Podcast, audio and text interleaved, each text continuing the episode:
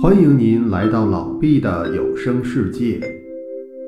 欢迎您收听《太平广记》。黄安是代郡人，他在代郡做郡卒，觉得太卑贱庸俗，不能和普通人在一起，就去池边驾车，放下马鞭就读书，还在地上画着计数。一晚上。那块地画出了一个坑。当时人们说黄安是蛇羹。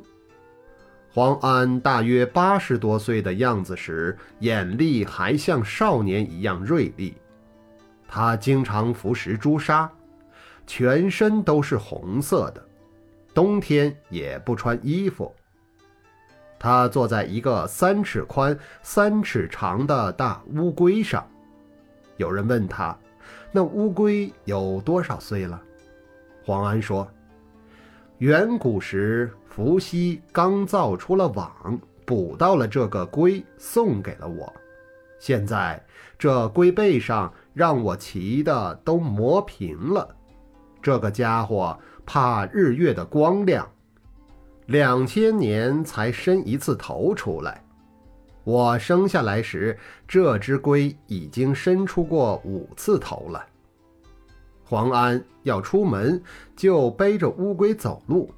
人们都说黄安已经活了一万年了。以上便是黄安的故事，感谢您的收听。